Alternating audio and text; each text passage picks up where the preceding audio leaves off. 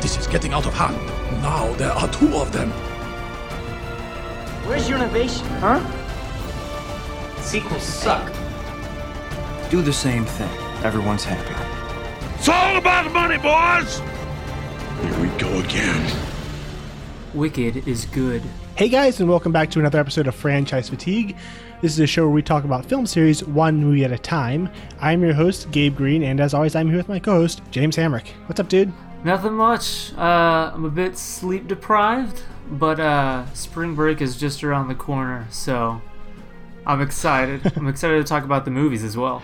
Um, so we're going to be doing something a little different this week. Uh, we finished up the Chronicles of Narnia series last week, and we wanted to kind of close out our discussion on the Maze Runner trilogy because we talked about because we talked about the Maze Runner and the sequel Scorch Trials uh, back I think about probably a little over a year ago on Underrated. Um, and then since then, the new movie The Death Cure has come out, and we wanted to talk about that. But rather than just jump into that, we decided to kind of go back and do two mini-sodes on um, the first two films and give them, you know, the franchise fatigue treatment. Um, so we, we so what we'll be doing is we'll be putting out two mini-sodes this week, uh, one on Maze Runner and one on the Scorch Trials. And then next week we will come back and do a full episode, uh, you know, full normal episode on the Death Cure. But before we talk about that, I want to ask you guys uh, if you enjoy the show to please head over to iTunes and give us a five star review and uh, no, sorry, give us a five star rating and leave a review. That would be very helpful. And also, if you want to follow us, you can like us on Facebook and uh, keep up to date with all the latest episodes and also give feedback uh, that can appear on the show. So, James, as we move into the main discussion, uh, why don't you tell us a little bit about the uh, behind the scenes on this film? So, uh, with the first book, uh, it was in 2005 that author James Dashner had finished the four book series, the Jimmy Fincher saga. Uh, following that, Dashner made the decision to try for a national book market for his next project, which would uh, be The Maze Runner. Uh, the book itself was going to be based on an idea he had, where, uh, and a quote from him was, "It's about a bunch of teenagers living inside an unsolvable maze full of hideous creatures in the future in a dys- in a dark dystopian world. It would be an experiment to study their minds. Terrible things would be done to them, awful things, completely hopeless, until the victims turn uh, until the victims turn everything on its head." Uh, and so the book would be published in 2009 and it, it was received to pretty positive reviews. It was also around the time, and I guess in a way we're still living it with a you know a bunch of YA books being popular. Um, I've heard from people who read these that you know these are among the better ones. So after following its popularity and just with the the boom in adapting YA books into film, uh, a film adaptation of Maze Runner was announced in January of 2011 uh, with Catherine Hardwicke and Noah Oppenheim acting as director and screenwriter, respectively. Hard, Hardwicke coming over from having uh, directed the first Twilight film. Oh, yeah, so I guess she, she, has experience in the in the realm of YA. Uh, however, Hardwicke would soon leave the director's seat. Thank goodness. yeah, I I'm I'm glad that this series was able to be injected with, with some solid direction because of this this decision. Uh, she wouldn't be replaced until August of 2012 when Fox would announce Wes Ball will be directing. Uh, Ball had directed a 3D sci fi post apocalyptic short film called Ruin and was kind of presenting it and shopping it around. It was at 20th Century Fox in hopes of being picked up as a director. Uh, the studio initially considered him, uh, giving him the opportunity to direct his short film as a, a full feature length adaptation. Um, mainly because of similarities they noted between that and Maze Runner, which was still in development with them. Um, however, following Hardwicke's departure, they instead just opted to hire Ball to direct the Maze Runner adaptation itself. There's a pretty cool story about when he was offered the job, and you know they kind of sent him home to read the book and the script. He went and used like you know the, uh, the, a lot of the graphics he had created for Ruin and created a bunch of concept art you know as a proof of concept when he went back to you know talk to them again and there's a lot of similarities within the um from the short just kind of the way the world looks kind of that overgrown aesthetic uh just the way he shoots action the lighting like you could see a lot of his directorial style in in that short that he then brought over uh into this feature film so uh after Wes Ball was hired, Grant Pierce Myers was brought, brought on. He wrote several drafts. And then T.S. Nowlin, who was actually a friend and previous collaborator of Wes Ball's, was brought on as writer. And the funny thing is, he had actually he had been working with Wes Ball on you know the feature length trilogy treatment of Ruin that they were that they were shopping around to try to get uh, the studios to work to, to option, and then so he then was able to you know brought on after Ball was hired, and then he wrote uh, the Maze Runner or co-wrote the Maze Runner. Him and Noah, Noah Oppenheim are the the two credited writers, and then Nowlin went on to write the rest of the trilogy. So when it came to uh, sorry, so when it came to casting the film, uh, Kaya Scodelario was Ball's first choice for Teresa. Uh, after being impressed by her in the TV series Skins, uh, I haven't seen that, but I think it was a good choice. I think she's actually really good here. Um, Dylan O'Brien, uh, who was cast in the lead role, was initially rejected by Ball. Um, there's actually a really uh, a funny quote that I'm going to read, just Ball recounting the decision. It's pretty lengthy, but I think it's worth it. Uh, he said, Dylan was actually, I saw him early on, very early on, and I overlooked him. It was a big learning experience there because I overlooked him because of his hair. He had teen wolf hair, and I couldn't see past that. And so we were looking for our Thomas, and it's a tough role to make becomes because he comes in as a boy and he leaves as a man. So it can't be like this badass action star that comes into this movie. It's about vulnerability up front, and then he comes out of it and comes into his own. And then the next movies are about the leader that emerges from the group. So finally, Fox says, We just did this movie, The Internship. There's this kid that's in this thing. He's like 20 years old. We think he's kind of got something. So I watched this tape and was like, wait a minute, I've seen this kid before. I looked him up online and there was one picture of him with a totally shaved head, and it's this sweet, vulnerable looking kid. And I was like, whoa, interesting. I said, wait a minute, he's just so familiar. And I looked back at my old aud- audition tapes, which we had thousands of, and there's Dylan. That guy I said, no, definitely not him. So we brought him back in and we started to talk with him, and I'm like, he's the coolest dude ever. And so, shortly after bringing him back in, O'Brien was cast in the role he was initially rejected from. So, when it came to casting uh, Chuck, there's another funny story involving uh, actor Blake Cooper. Uh, in an interview with Hypable, he actually talked about the process of getting cast in the film. Uh, he said, It started with my friend Olivia. She messaged me on Facebook saying that her favorite book was being made into a movie called The Maze Runner, and she thought I would be perfect for the role of Chuck. So my mom and I decided to look into it more and saw that it was being made into a movie and they were taking auditions for Chuck. So we decided to get in touch with our agent to see if she could get us an audition, and unfortunately she couldn't get in touch with the casting director. So I decided to go to Twitter and see if I could find the director, Wes Ball, and see if he would give me a chance to audition. I asked him on Twitter. At first he didn't know this, but a ton of Maze Runner fans noticed, and they started making fan art and fan casting, fan fiction stuff, which was really cool. Then, after a while, after Wes saw that, he decided to give me the chance to audition. And I did the audition, and they gave me some notes, and I did those. And then my agent contacted me one day, and she said that I got the part, and I freaked out. Man, that's gotta be a cool story to to be cast because you pestered the director just so long on Twitter. There's nothing. Uh, it it seems the the casting for the rest of of the cast is pretty smooth. Uh, so after after they were cast, uh, Ki Hong Lee was cast as Minho. Thomas Brodie Sangster as Newt, uh, Will Poulter as Gally, Aml Ameen as Alby, uh, Alexander Flores as Winston, Dexter Darden as Frypan, and Patricia Clarkson as Ava, or Ava Paige. The th- cool thing I noticed about how Wes Ball casts the film is that he doesn't just go with what so many YA films have done and just go for very blandly pretty people like all the faces he has here are fairly interesting looking people. Even like character, the background characters, they just have a distinctive face, and I think that just, makes it. I think the the world engaging it, it, it, in a weird way kind of attaches you to the characters, as opposed to if they all kind of just look they they walked off MTV or something like like uh, Dylan O'Brien did.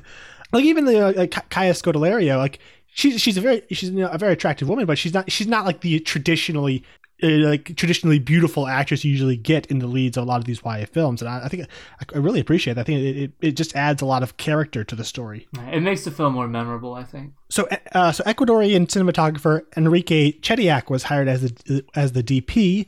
Principal photography began in May of 2013 near Baton Rouge, Louisiana. Everything in the Glade was shot on location in a farm out in the country. They just found a field and shot there. They had to employ snake wranglers to catch and remove poisonous snakes that were all over the area. I heard like over 25 poisonous snakes were taken off set. Uh, the sets for the maze itself were actually built in like a Sam's uh, an abandoned Sam's Club warehouse, and the walls could be kind of moved around and rearranged to change up thing. And then obviously the, the maze uh, was extended digitally to make it super super huge. It had a relatively short 42 day shooting schedule. It was originally set to be released on February of 2014, but then it got pushed back to its actual release date of uh, September 19th, 2014. And so, James, uh, do you remember your first viewing, and uh, what has your relationship with these films been like over the years? Yeah, so my first viewing of the film was actually for our underrated episode. Uh, I think last year, maybe two years ago. It may have been 2017 when we did it. Whenever it was, uh, that that was my first viewing. I know that you you were excited and you had kind of uh, championed it for a bit, and so I was excited to see you know what it was you saw in it, and I really enjoyed it the first time. And I, I wasn't quite on your level uh, in terms of appreciation for it, but then as I, I watched the Scorch Trials and I realized how much invested I was in the first film just because of how much I cared going into the second one.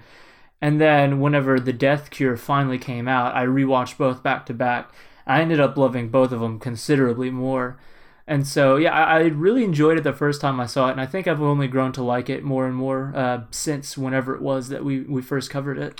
Um, so I have a, a kind of fun relationship with these movies. Shortly after hearing that it was uh, it was going to be made. I, I believe connecting back to Narnia, I found out about this film because I was looking up Will Poulter, who was in The Voices on Treader, and that's how I found out this one was being made. And then I, I was kind of you know caught up in the YA craze and reading a lot of YA books. I went back and knowing that this was going to be a movie, I went back and read the uh, the book series, uh, kind of leading up into this movie. And the funny thing is, when I saw this movie, me and my brother were on a road trip to from Virginia to Wisconsin, and we were actually listening to the Scorch Trials audiobook in the car as we were driving up, and we stopped and then we stopped at a theater and watched The Maze Runner, um, kind of in the middle of our road trip. Uh, just kind of a fun experience, and I loved it. I like this movie a lot, and basically, I think I saw it two or three times in theaters and then I just watched it a lot since then, and I've really, as you said, yeah, I've really become a champion for this movie. Then the sequels as it came out, just I found you know Wes Ball's story, you know, as, as a wannabe filmmaker was very uh, inspirational. I thought you know just it was so cool what he did on the very small thirty-two million dollar budget, and just I, I found just the way he made films really spoke to me. Uh, you know, I'm very, I'm, I've always been very aware of the storytelling flaws, but I think in a, in a way, kind of like the structural story, the, the story flaws in the structure, in a way, almost make me appreciate it more because it's kind of proof of what like a really good director can do, and what they can, what what like how they can just elevate source material. Um, yeah, so that's been my thoughts on this film over the years. Just kind of just have a, a, just a quick discussion, kind of recapping our overall thoughts on this film. Uh, James, what is what's like a big takeaway uh, that you have from this movie? Um, I think what I remember most is just how quickly and effectively it's able to carve out an identity for itself. It's it's not just another one of those YA films. Like no offense to people who love things like Divergent or whatever, but like that's that's what I consider like oh I mean it's just yeah, it's just another one. They've got these directors that nobody's going to write home about. Just there's not a whole lot there. I think there's definitely some some outside of Maze Runner that that are really well made with solid direction. But I think this was one of one of like the best examples within that genre. So just a, a lot of it is just because of the source material, the, the uniqueness of it, the the giant maze, the the glade itself has almost like become iconic in my mind. Um, so the visuals, the uh, one of the things, yeah, just like the cast themselves and and the different characters there's just a lot about it that makes it feel unique within a genre that it was kind of on the verge and maybe still is on on being overpopulated. It just found a way to look and feel distinct among the rest. Yeah, I think just Wes Ball came in here and he has such a strong vision. Just the, the from the, a production design standpoint, this there's just so many images and and you know be it costume design, set design, the, the overall production, uh, or just the way he shoots sequences. There's, there's, such a clear vision that just kind of impl- implants itself on your brain. And I think he also has really strong horror chops. And there's just a sense of like mystery and oppression that that is over the entire film. Like even during like happy scenes where it's just kind of characters hanging out chatting, there's just there's a there's a weight over the whole film. And I think I think just uh, there's there's a great sense of pacing where every scene feels like it's giving you it's it's it's, it's there for a reason and it, it, you know it does what it needs to do it, it goes. There's I think a big problem with so many uh, YA films they feel like there's just so many scenes there that aren't necessarily bad scenes, but they're, oh, they're, they're there because they're part of the book that people like. So we just got to cram all this stuff in there. They're, they're kind of they're usually very poorly paced and they're way usually way too long. Like none of those problems really apply here. I think part of it is I think uh, Dashner's writing didn't he didn't really focus all that much on just the overall melodrama that is kind of the core you know uh, bread and butter of so much YA. But I think this this is just really tightly focused on the mystery.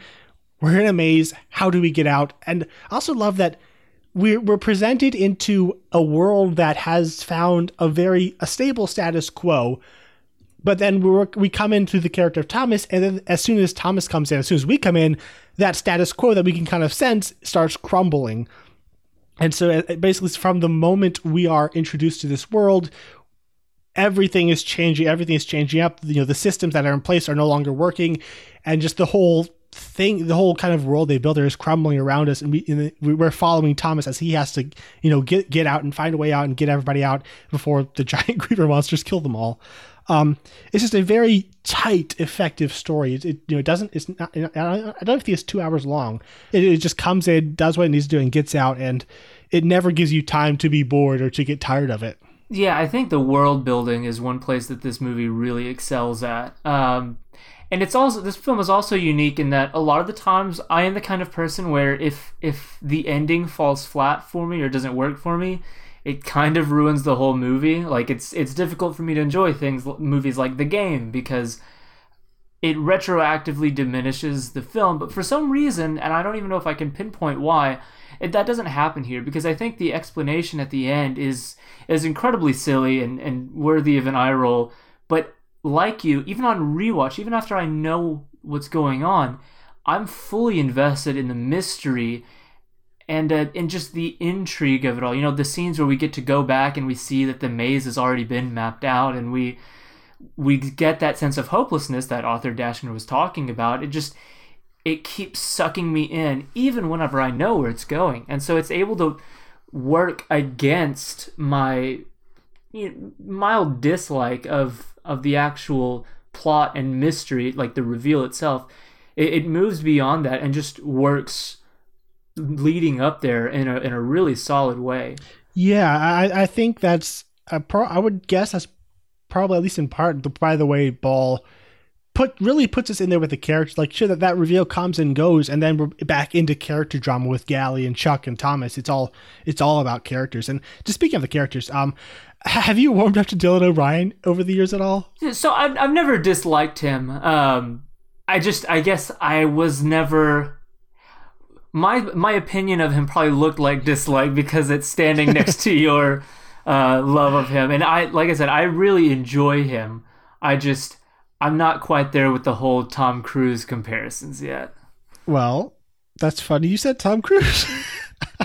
yeah, I, I love this guy. I think he is just a movie star. I think he he has you know, both just the just the the basic acting skill. I think he's a really good, powerful actor, but I think he also has an incredible amount of charisma. Just he knows he knows how to play to the camera, and just to the comparisons to Tom Cruise. For me, that's kind of not not necessarily in that kind of just smoldering charisma that Tom Cruise has. I think uh, Dylan O'Brien's a much more naturalistic actor, um, but I think it just his physicality. There's a similar kind of conviction to everything he does, every movement he makes they're so they're made with just so much conviction. Like I love the way he runs, this kind of awkward, gangly, flailing thing he has, or the way he just the way he holds a spear or holds a gun, or just everything he does. He feels like ev- he's just so present. It's there's so much energy and conviction behind it all. Um, I just find him really watchable. I think he's a great physical performer. You know, I would I would never argue against that. I guess for me, I just I find him for some reason I just find him someone difficult to like emotionally attach myself to. Uh, I don't really feel a whole lot of charisma from him, but uh, who knows? I'm very much willing to be won over. Uh, T- Thomas Brodie Sangster, he's a kid been around for a long time. He, he's always really good, very charming. Um, I like that he's, he's he's kind of he's kind of the eternal second in command. Like he's he's not the guy that's going to be the leader, but he's a he's this very steady guy that's just gonna you just kind of just rise up to the to the second place and be there to support whoever is leader. And he kind of just he's at for Alby. Then when Thomas takes over, he just kind of just drifts right into that position again. He's just, I think, a very likable uh, character. He's he's the Edmund from Prince Caspian for this movie. yeah. Everything comes back to Uh, Narnia. and then Edmund was probably like well, like I said, he's my favorite character from Prince Caspian. So it only stands to reason that uh that Newt's my favorite here. I I like him a lot. Like you said, he one he does have a very distinct look. You know, his accent, obviously, in the midst of these other American accents, it helps make him memorable. Uh, and he there's just something like so likable, like inherently likable about him. Just the way he holds himself, the way he he jokes and stuff. I, I feel like he's he is the perfect version of like that best friend, second in command, always gonna have your back kind of guy. And then there's a great, I think, depth to Hyden. He's the one who kind of convinces Thomas after, after Thomas realizes that he's actually a bad guy. Kind of like, none of that matters. Get off your ass and get get us out of here. Kind of, he's just the, the very supportive character. Um, I think uh, uh, the character of Teresa do- gets very little to do in just in this film. She kind of becomes incredibly important later on in the series. But I think, you know, Kaya Scodelaria, Scodelaria is a very good actor. So, a good. Yeah, so she brings a lot. Uh, Chuck is real is cute and fun and very sad with what happens to him. Yeah. I also like. I'm also a a big fan of Will Poulter. Uh, I mean, Yeah. I feel like most of the positive things I had to say about the last episode was just how much I enjoyed him in Voyage of the Dawn Treader. Um, what's what's the difference in time between Dawn Treader and this? How how far apart? Uh 2009, 2014. No, 2010, 2014. Okay. Oh, man, he he is considerably like older and more mature here. Um, but he's still I don't know if I'd go so far as stealing the show because I think Newt is still my favorite, but he's really really good here. Um, and one of the things I appreciate about him is he's not nearly as one note as his character could have been. Um, And was in the book. yeah, and and that's the thing. I could just the way he's used in this film. It's easy to, I guess, infer what he would have been in, in the book.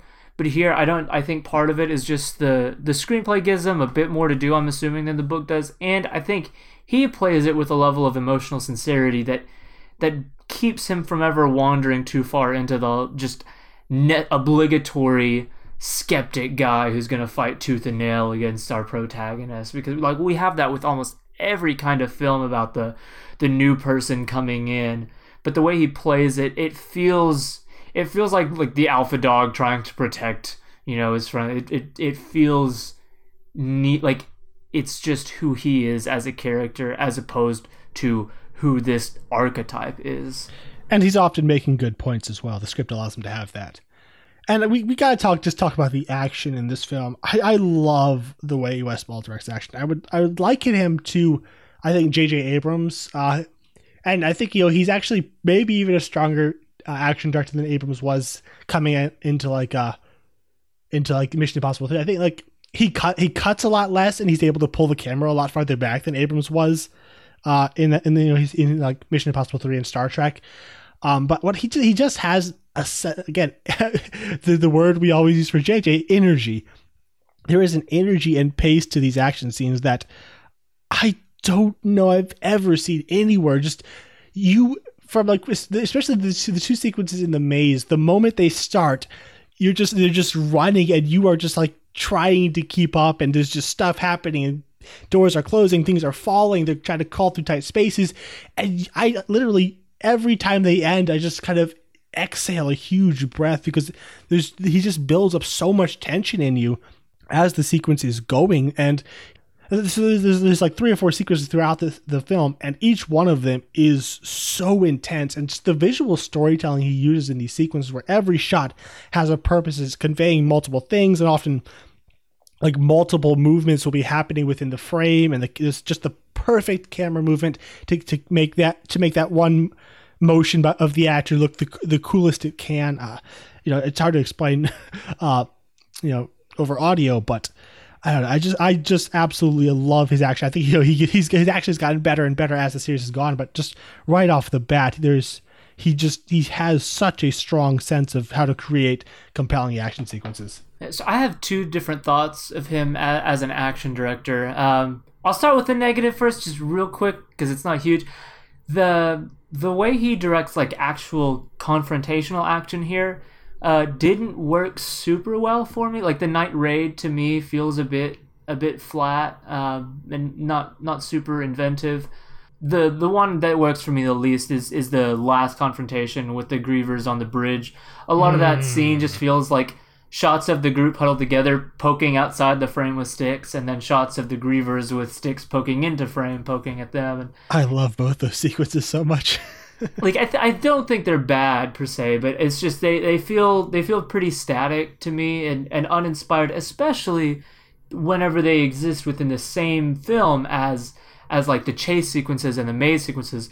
And so my other thought of him is that whenever it actually just comes to these bigger more grand sequences i think he that's where i think he earns the abrams comparisons.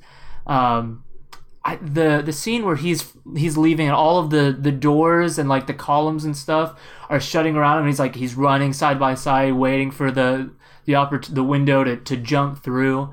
Um I, I think about other scenes other comparable scenes. I don't know how exactly like relevant they are but you know things like the the king kong escape from the the brachiosaurus stampede or or some of the more outlandish stuff and like maybe desolation of smaug. A lot of time with these scenes where like the environments are largely cgi and we're just moving through everything breaking down they they rarely ever work for me. I, I just kind of roll my eyes at how absurd they they look and feel but for some reason the way he moves the camera here is just so fluid and so engaging and compelling that these are easily my favorite sequences of the, of the film.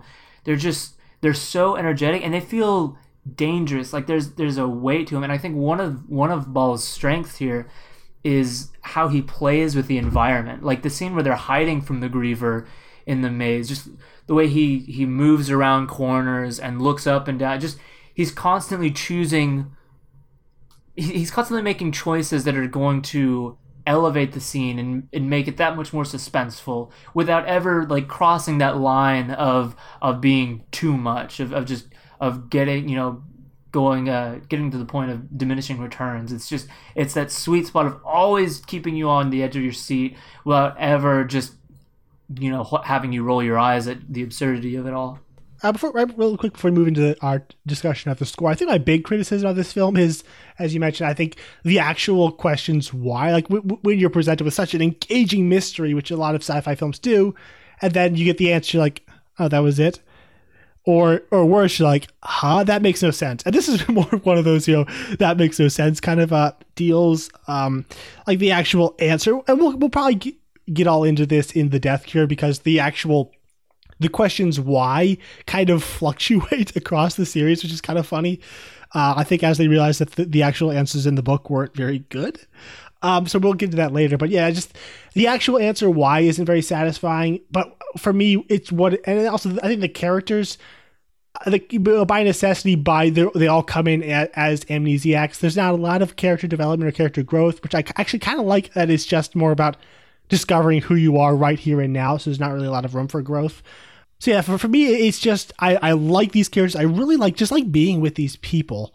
And so, and as long as the the danger is kept up, as long as the suspense, the mystery, the pacing is there, is just a really fun ride. There's very little underneath, but I, I find just a very entertaining story. Yeah, I think you kind of hit on why it works uh, earlier, which is despite how how enjoyable the intrigue and the mystery is, the intrigue and mystery itself isn't really the core. It's what's so engaging and, and enjoyable about it is is is watching the characters engage in the in the mystery and the intrigue. It's all very much focused on the characters, so that when the story falls flat, we're still there with them and and they do a good job with them. And the last thing that I want to say before we move into the score conversation is, um, and and you you do a good job of bringing this up just as a as a praise for a ball the way he uses a budget is incredible. Like this, oh man, this does not show its but this does not feel like it was made on a small budget, and you don't get the feeling that any corners were cut. Every the maze, the glade, the creatures, everything in this movie looks like it looks exactly how they wanted it to. There's nothing that feels like well they they wanted this to look like this, but they had to settle for this. It, this looks like the movie that I'm assuming Ball saw in his head. Yeah, I think being a you know a uh, he was he worked in CGI in, in, in the industry. He also, he had like a, he ran an animation studio, and that's his first sh- that short he made that got him this was an animated short. So I think he knew he knew just how to shoot the film so that you could just add the CGI elements in like little bits here and there, and they they would just work even though you don't have all the budget to polish it. So yeah, I want I want to do a kind of a full discussion on the score since we didn't really cover that all that much in our talk on um on underrated. So the score was done by a composer named John Paesano, who had almost done, done almost exclusively like TV and video games. Um, he did the theme song, the theme music, and then all, all, all the music for the uh, Daredevil show on Netflix. That's probably what he the biggest thing he did before this movie. What I what I really like about this score, I think it's a very interesting mix of just traditional orchestral music, but also some a very distinct um, electronic uh, bits here and there, or kind of undertones. I, think it creates a pretty unique sound. Uh, there's a very there's kind of this creepiness. He'll have like traditional orchestral music, but then underneath it he'll have the electronic stuff going and just making these like little discordant noises or, or tones that kind of just make the whole thing feel a little on edge and kind of creepy. I think there's, there's a very a very um there's a very mournful quality to the score. Uh, just a, a very mysterious vibe to it all. But I think also just uh, there's a lot of heart to it. It's a very it's very soulful music. There's like a lot of like heart and longing uh, underneath the mystery of it all that I just I find it a very a very good listen. All right, so just uh, running through some of the tracks. Um, first one is the Maze Runner. This is just kind of the main theme and anthem of the um, of the score, and I really love this track. It's it's very exciting and propulsive. I think the the main theme, the Maze Runner theme, is kind of mixed throughout the score very well, but just in this track, I love it a lot. I think there's just a there's such a there's an energy to it. It just gets you pumped up. I cannot. I don't know how many times I listened to it. It's probably in the hundreds. Um, I just remember for like a year, two years after it, I would always just when I whenever I was driving the car, I would put on the uh, the Maze Runner. Uh, just just this one theme and listen to it over and over again. Yeah, so I, before this episode, I had never actually sat down and just listened through the score, and I enjoyed this track a bit. Um, I, I think that I probably need to listen to it more, in addition to just sitting down through the entire album and and listening to, you know, the intricacies of it and the way it, it runs throughout other scores, but without having like you know a whole lot of listen through. I, I still enjoy it though, just as a track. Um, so running through a few more tracks. So there was "What Is This Place?" It's like a very mysterious piece. It has like I think it might be a Spanish guitar. I know some. Uh, some kind of guitar going over it. It's a very absorbing. Um, and then there's my my name is Thomas. Has this really mournful piano and flute.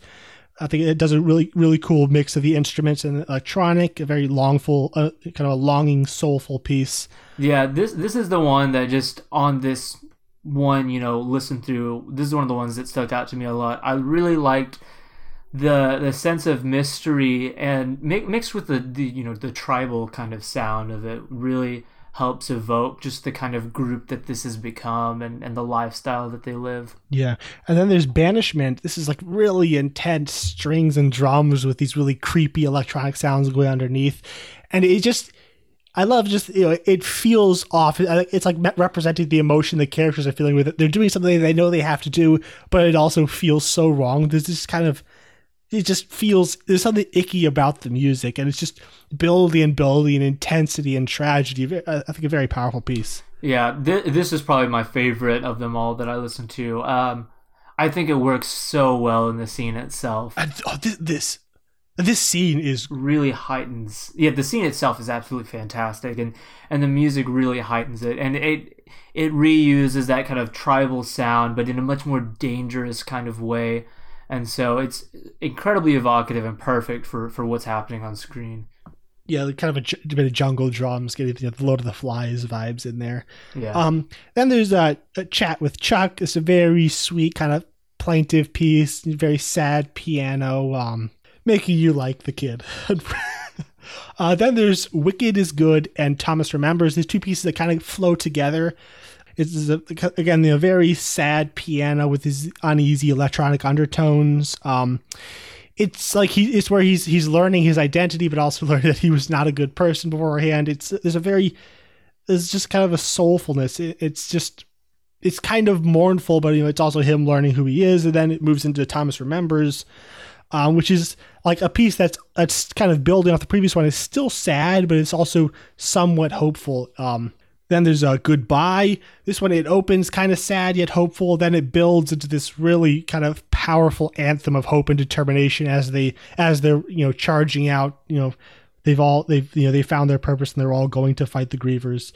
Um, and then finally there's the finale, and this one is oh, this one hurts. Uh, it's kind of like a heartbreaking lament for Chuck. They bring back the sad piano that you had with a chat with a chat with Chuck, and now it's like so much sadder and these really low, mournful vocals in the background, and it it really makes me want. It, it, it it's almost on the level of, of like justice from Murder on the Orient Express. It's not quite there, but it's almost there as far as every time I listen to it, I want to cry.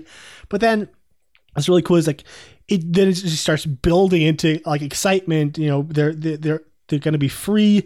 You know, there's the, the, strings and really cool percussion. But then as they get out, and the helicopter kind of falls back into kind of like a slightly more stoic version of the lament, then ends on like this really thrilling promise of more. It's like it's one of those tracks that I, I talked about in our Lion the Witch and the Wardrobe, where I feel like it tells a story. There's like a very clear track of emotion and and feeling going through. And I think a lot of these tracks, they're I think I, Paesano did a great job of just telling stories through his music. Um, that I, I always I always find that those are the most satisfying scores to listen to outside the film. Yeah, that last track finale definitely feels like like a journey to me with with meaningful ebb and flow and sound and emotion and, and that was another one that really stuck to me. I wouldn't I wouldn't be surprised. I've got a, a playlist on Spotify of just film tracks I like a lot and I wouldn't be surprised if this one and uh, probably Banishment land on there. All right, so as far as our final star rating, uh, our star rating for this film, James, what do you rate this out of five stars? So the the side of me that just really gets hung up on on the the plot sometimes wants to do 3.5 but just because of how memorable it's become especially with you know you know a, a good bit over a year of distance between my first watching it and just how present it still feels in my mind i think for Wes Ball's sake, I give it a four out of five because of uh, how much he was able to do with you know just a a, a fairly shallow just YA not not you know not a knock against the source material or the or the plot and everything. It's just I think he really elevated it and and created something that would have totally been lost had had someone like Hardwicke stayed on. Yeah. Um, so yeah, I'm also at four out of five stars. It's just a very lean, mean, satisfying, fun adventure story. Um, it, on its initial release, it earned 102 million domestically and 245 million in the foreign markets for a worldwide total of 348 million on its 34 million dollar budget, which is 10 times the production budget at the box office. You know, 348 million would be like a bomb for you know 100 200 million dollar film, but with, with something that cheap, think that's massively successful. Um, as far as the critical reception, it got mixed to mildly positive reviews. It holds a 65% on, on Rotten Tomatoes and a 57 on Metacritic. Uh, most reviews kind of they, they praise the filmmaking, they praise the acting, but they kind of criticize the story. Um, I think like most people like, like they lump it in like oh it's just one of those YA films. It's a little better than most YA films, but it's still a YA film kind of thing. That's kind of the tone I get from a lot of the um the critics. I think uh, they, they appreciate this. This one feels a bit more hard edged and serious than a lot of YA films are, but I don't think many people really took it all that seriously out, out you know outside of its genre. That's one of the things that I appreciate so much about it is it's kind of harder edge. It's there's there's a sense of danger, and I think you get to feel that a lot more considering we spend zero time just on needless melodrama.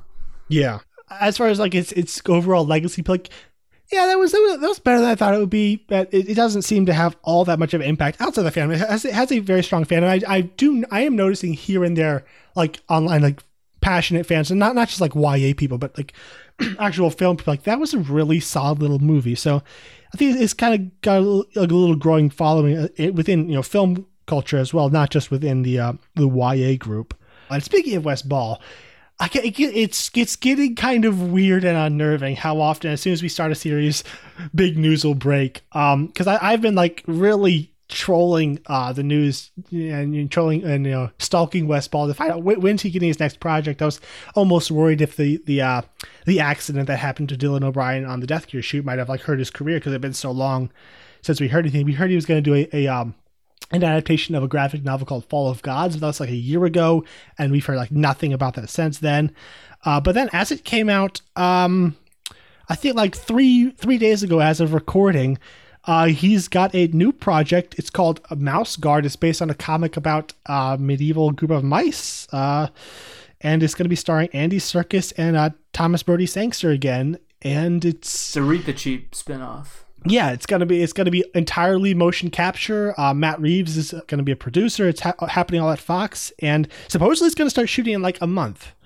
So fingers crossed that that gets going. Sounds like Redwall. Yeah, that's what that's the first thing I thought as well. Which I guess that means we're never gonna get a Redwall movie, which kind of makes me sad. But hey, I'll take more Wes Ball. All right, so that was the, our mini-sode on the Maze Runner. I hope you enjoyed it. If you did, again, I'd like to ask you guys to uh, head over to iTunes and leave us a rating review. Uh, if you want to follow us on Facebook, we are there as at Franchise Fatigue Podcast. If you want to uh, follow us on Twitter and uh, Instagram, we're there as at Franchise Pod. And if you want to find our other episodes, you can go to franchisefatiguepodcast.com. And where can people follow you, James? Uh, so you can follow me at uh, Letterboxd. I'm there as JL Hamri. It's J L H A M R I.